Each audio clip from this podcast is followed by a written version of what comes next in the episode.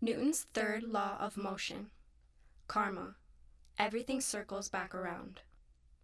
For every action, there is an equal and opposite reaction. This law represents a certain symmetry in nature. Forces always occur in pairs. One body cannot exert a force on another body without experiencing a force itself. The human condition. For every action, there is an equal and opposite reaction. This law represents a certain symmetry in nature. Forces always occur in pairs. One human cannot exert a force on another human without experiencing a universal force itself. To the emotional mind, a force of love or fear is experienced directly by the subconscious state of a human. In Maya, another force comes into play the universal force.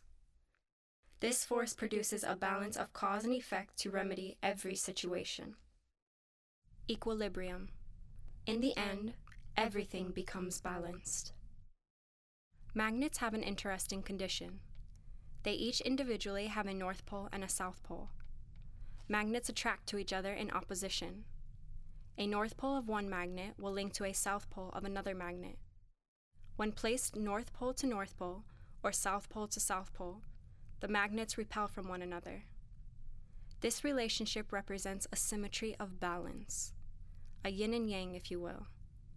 Emotions work congruent to magnets.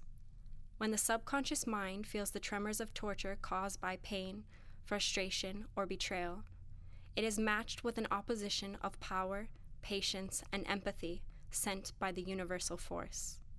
The key is to not place fear upon those who have feared you. Only love will propel a soul forward.